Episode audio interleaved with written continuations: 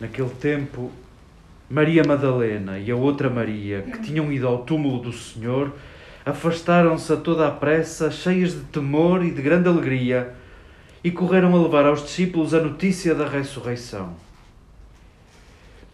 Entretanto, Jesus saiu ao seu encontro e saudou-as. Elas aproximaram-se, abraçaram-lhe os pés e prostraram-se diante dele.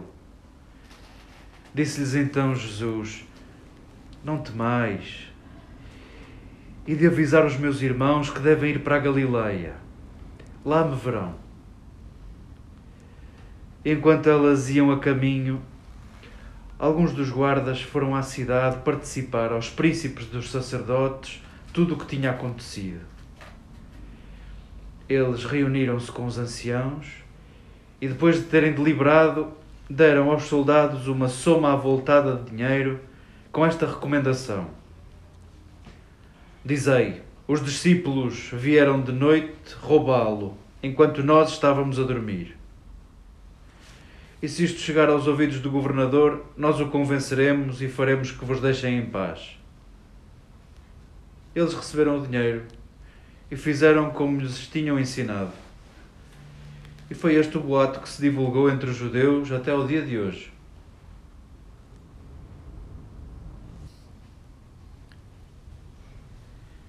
Queridas irmãs, queridas amigas, celebramos o dia de Páscoa e se a liturgia nos pede que celebremos o dia de Páscoa durante mais do que um dia, dizendo que a Páscoa não cabe num só dia, nós vamos prolongar ao longo desta semana o dia de Páscoa, mas a dica que nos vem da liturgia é que o dia de Páscoa seja a vida inteira. Que prolonguemos o dia de Páscoa pela vida inteira, que vivamos Páscoa a vida inteira. Essa certeza de um Deus que passa como perfume na nossa vida, sem, sem vê-lo, sem poder agarrá-lo. Passa e sob a forma de pessoas e acontecimentos e laços e relações. E tudo isso não nos deixa na mesma.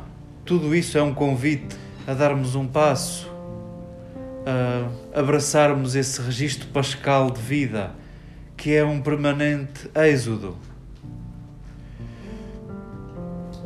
Sendo hoje dia de Páscoa, tudo é igual à Páscoa e qualquer homilia do dia de Páscoa cabia no dia de hoje e durante toda esta semana. Por razões óbvias da vossa paciência, não se vai fazer a mesma homilia todos os dias desta semana. Vamos, porventura, saborear detalhes.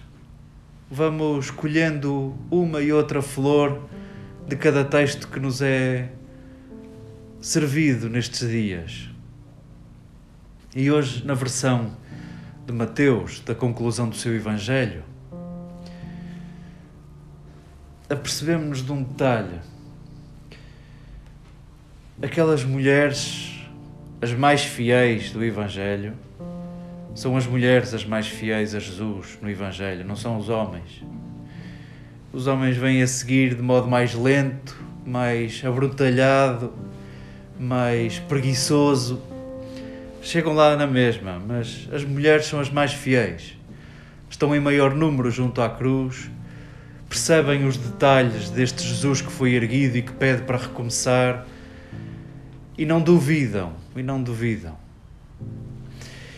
Estas mulheres hoje lançam-se aos pés de Jesus e agarram os pés de Jesus, e em certa medida Neste detalhe, Mateus coloca a vontade de todos os discípulos, de todas as discípulas de todos os tempos.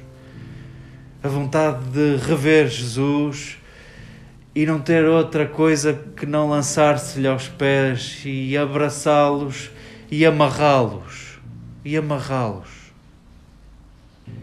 E curioso, os detalhes do Evangelho que depois deste episódio da ressurreição depois de Jesus erguido, Jesus não gosta que o amarrem, não gosta que lhe prendam, não, não gosta que lhe toquem.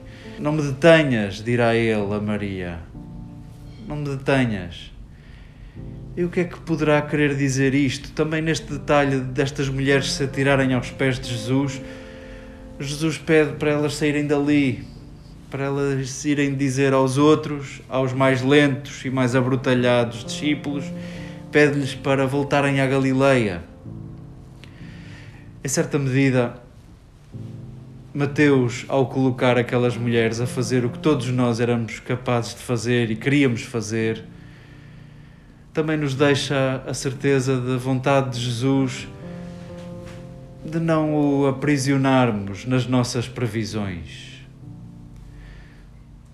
Víamos na noite, na madrugada da ressurreição, a maior derrotada foi a previsão, foram as nossas previsões. E em certa medida, esta vontade de agarrar Jesus dá conta dessa dificuldade em enterrarmos as nossas previsões, em deixarmos morrer as nossas previsões. Aquelas discípulas, como todos os discípulos de todos os tempos, querem um Jesus para elas, querem um Jesus para elas, querem não mais perdê-lo, como todos nós. E o que nos é dito em todos os dias de Páscoa, o mesmo é dizer em todos os dias da nossa vida, o que nos é dito é que recomecemos, que reinventemos, que inauguremos e que não prendamos Jesus às nossas previsões. Por causa disso, o livro que nos vai acompanhar este tempo todo é o livro dos Atos dos Apóstolos. Que bom seria, no meio da vossa paciência, e no meio do vosso dia. Que bom seria que lêssemos, por exemplo, de seguida, inteiramente, o livro dos Atos dos Apóstolos neste tempo pascal. Nós vamos lendo aqui na liturgia, como fatias de pisa, vamos lendo assim aos recortes. Que bom seria lermos este texto, que nos recorda precisamente isso. Vivemos sem prendermos Jesus vivemos com este pedido de Jesus a sermos livres. Vivemos como se tivéssemos regressado à Galileia para recomeçarmos tudo de novo. E o mesmo é dizer, o convite que nos vem da Páscoa é vivermos de forma original. Não vamos copiar ninguém. Inspirados nas palavras e nos gestos de Jesus, faremos aquilo que Jesus dizia aos seus discípulos obras ainda maiores que as minhas. Não contemos essa alegria no coração como não contemos essa alegria num dia só. Possa esta palavra encontrar um coração disponível. Possa esta palavra ser Páscoa e nos anime nos nossos regressos, nos nossos recomeços, para com Jesus fazermos novas todas as coisas.